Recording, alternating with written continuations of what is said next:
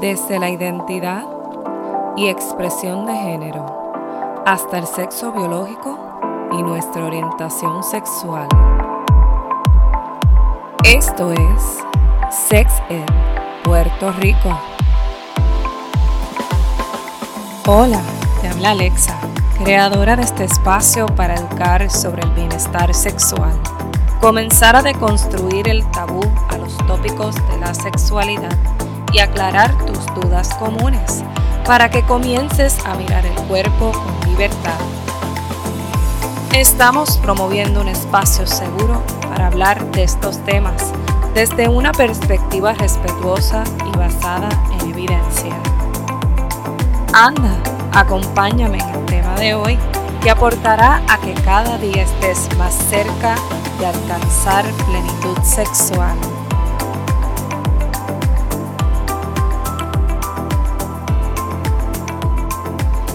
Bienvenido al episodio 36.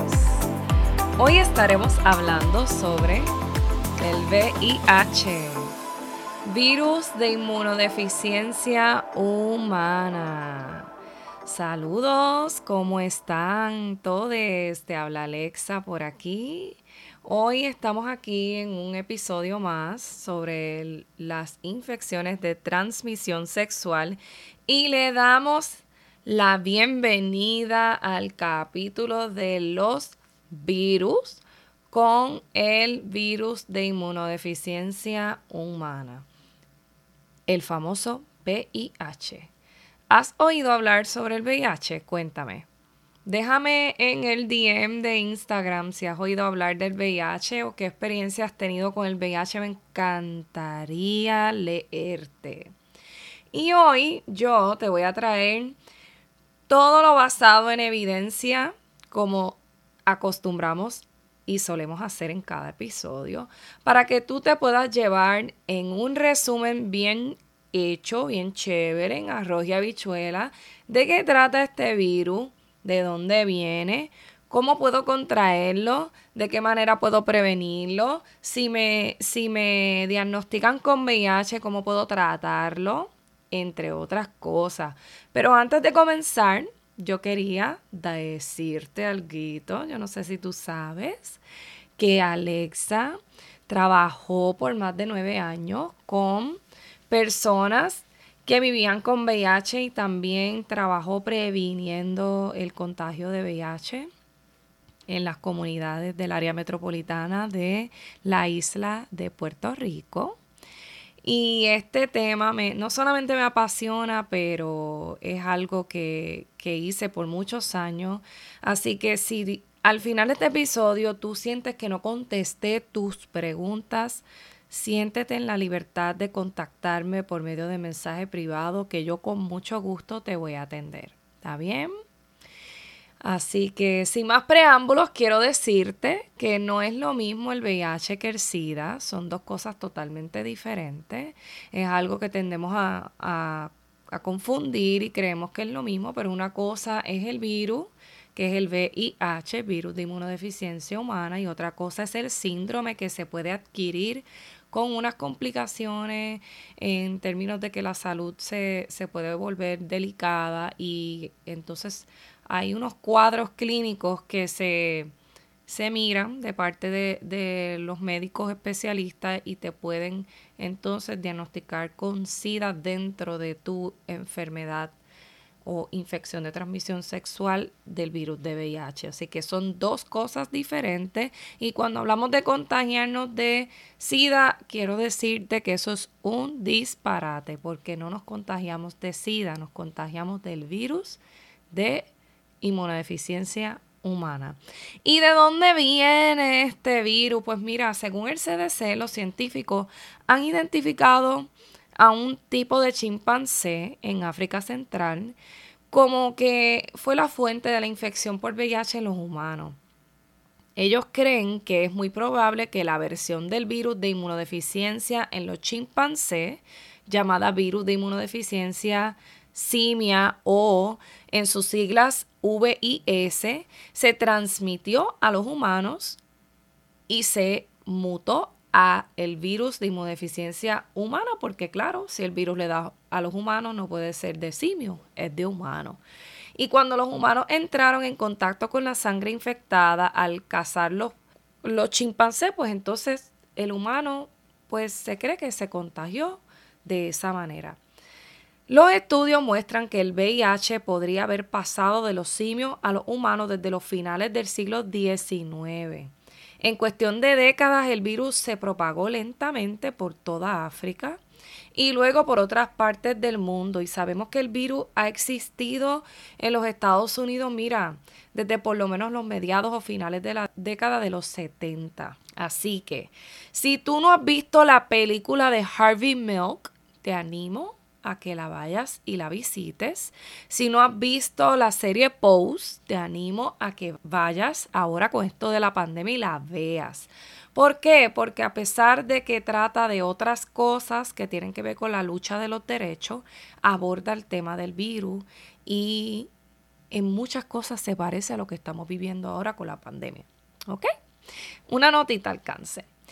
Entonces, el virus de inmunodeficiencia humana o el llamado VIH es un virus que se aloja en todos los fluidos del cuerpo humano, pero para yo poderlo adquirir o para yo poderlo transmitir, yo tengo que entrar en contacto con unos líquidos corporales o fluidos corporales específicos y son la sangre, el semen, el líquido preseminal, las secreciones rectales, las secreciones vaginales y por último, la leche materna. Sí, la leche materna. Así que es bien importante que tú te aprendas estos fluidos si no quieres entrar en contacto con el virus de VIH para que así cuando yo te hable de lo que puedes hacer a nivel de prevención, sea más fácil para ti recordar qué prácticas tú puedes implementar de acuerdo a lo, al acto sexual o la rutina sexual o la práctica sexual que tú tengas. ¿Ok? Si una persona vive con el virus, puede transmitirlo solamente con estos fluidos. Entonces tú me dirás, ay Alexa, pero tanto fluido y cómo se supone que yo me contagie eh, con este virus si ¿qué tengo que hacer o no hacer para yo evitar? Pues mira, los líquidos deben entrar, estos líquidos que te mencioné deben entrar en contacto con las membranas mucosas o con los tejidos lesionados de otra persona. O también por prácticas que sean riesgosas, como lo es utilizar drogas inyectables si tú compartes tu jeringuilla o tu parafernalia, si tienes sexo sin protección con alguien que tú no sabes su estatus de VIH u otras infecciones de transmisión sexual. Y se categoriza la membrana mucosa del el ano, particularmente el recto, la vagina, el pene y la boca como las áreas más sensitivas o más propensas a adquirir el virus de VIH, porque son ambientes idóneos para que el virus se propague. Todavía a estas alturas de la vida, ya les hablé del primer mito, que el primer mito era o la primera falacia o la primer error que tendemos a hablar en la calle es que hablamos de, ay, fulano tiene SIDA y eso es incorrecto. Es virus de VIH, virus de inmunodeficiencia humana. El, el SIDA ya les mencioné que es algo que se adquiere si nos complicamos de salud y es un cuadro clínico, no nos contagiamos con eso. Pero todavía existen otros mitos que es que no se transmite por saliva, ni por lágrimas, ni por besos, ni por medio de insectos o mascotas, tampoco ni, ni por el aire ni el agua. Se menciona también que, ay, que no te sientes en el inodoro porque se te va a pegar esos otros mitos de igual manera. ¿Ok? Así que, ¿cómo yo sé si yo vivo con VIH? La única forma de yo saber con seguridad si yo vivo con VIH o tengo el virus de inmunodeficiencia humana es hacerte una prueba de detección de virus de VIH. Es muy importante que tú sepas que si tú vives con VIH, tan pronto tú seas diagnosticado, entres en tratamiento. También que puedas aprender de qué manera yo puedo identificar si estuve a riesgo los síntomas posibles que me pueden dar, porque hay unos síntomas que te pueden dar. ¿Cuáles son esos síntomas? Pues mira, te puede dar fiebre, escalofrío, sarpullidos, sudores nocturnos, dolores musculares, dolor de garganta, fatiga, inflamación de los ganglios linfáticos y úlceras en la boca. Y todos estos síntomas, mira, se parecen a la influenza, así que muchas veces cuando llegaba una persona a hacerse la prueba porque siente que estuvo en riesgo y tuvo estos síntomas, le confundieron en algún hospital o con algún médico la sintomatología de la seroconversión del virus con influenza.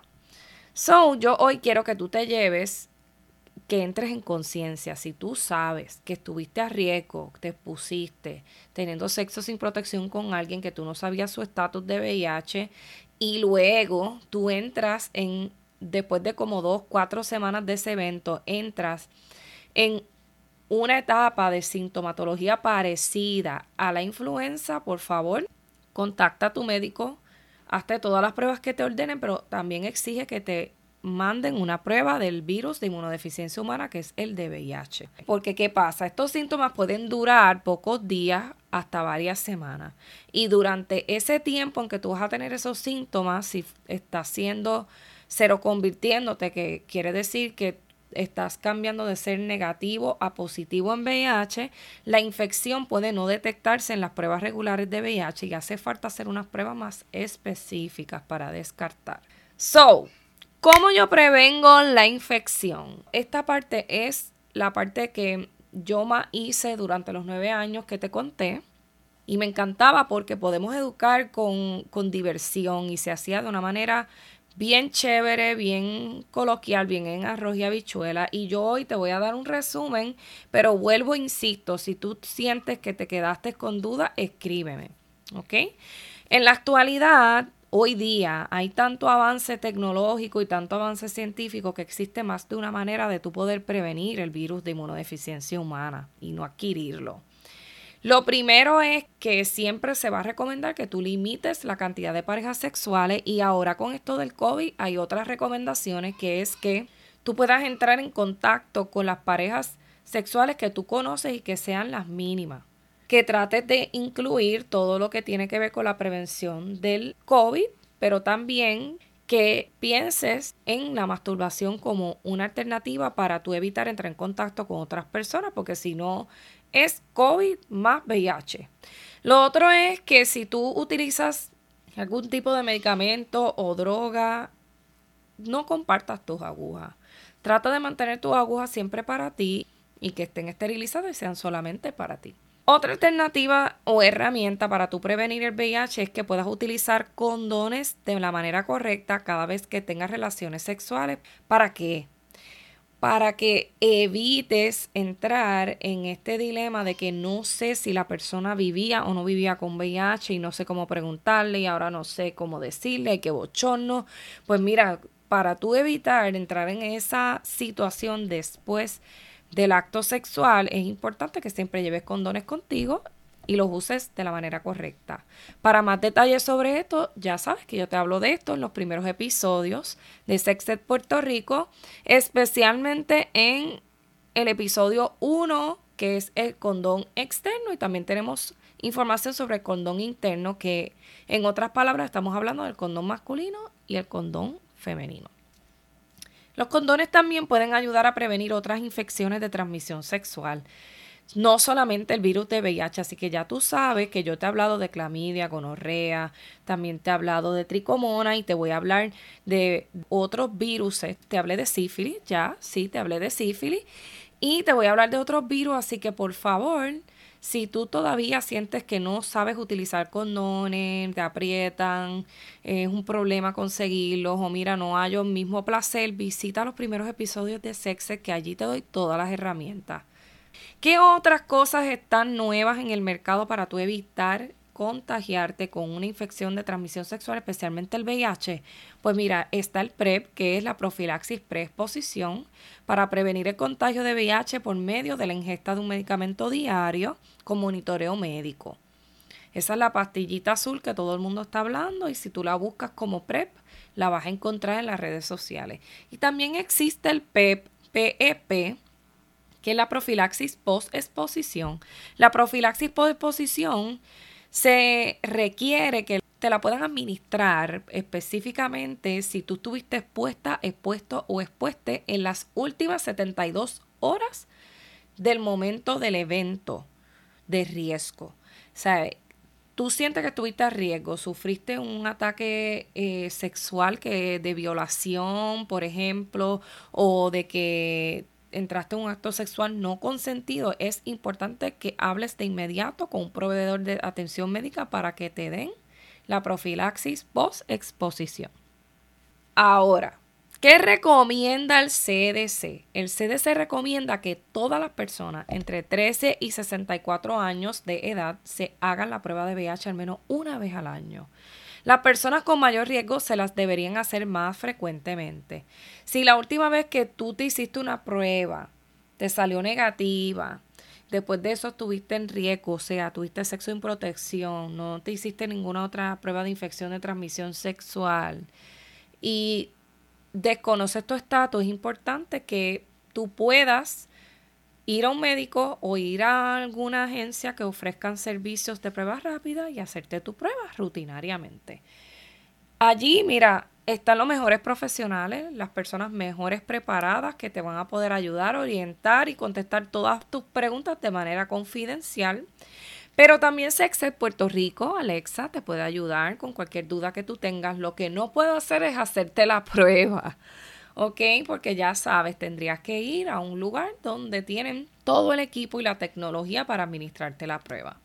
¿Quién más debería hacerse la prueba? Pues mira, si tú estás embarazada, habla con tu proveedor de atención médica acerca de cómo hacerte la prueba de VIH. Se supone que en cada cierta etapa de tu embarazo se te administren estas pruebas. Es importante que estés pendiente a que esto se incluya antes de tener relaciones sexuales por primera vez, también se recomienda que vayas con tu pareja nueva, tu pareja sexual nueva, y te hagas la prueba de VIH y otras infecciones de transmisión sexual para que descarten si no es una posibilidad utilizar condones. ¿Tú sientes dificultad todavía hablando con tu pareja sobre estos temas? Cuéntame. ¿Se te hace difícil la negociación sexual? Hablar sobre las infecciones de transmisión sexual con tu pareja sexual? Pues mira, Sexed Puerto Rico puede apoyarte en este proceso. Con nuestros servicios individuales de mentoría trabajaremos contigo la deconstrucción de los tabúes existentes sobre el tópico de la sexualidad para que tú puedas comenzar a mirar tu cuerpo con total libertad. ¿Te gustaría poder adquirir destrezas de negociación sexual? Y hablar con tu pareja, mira, super chilling.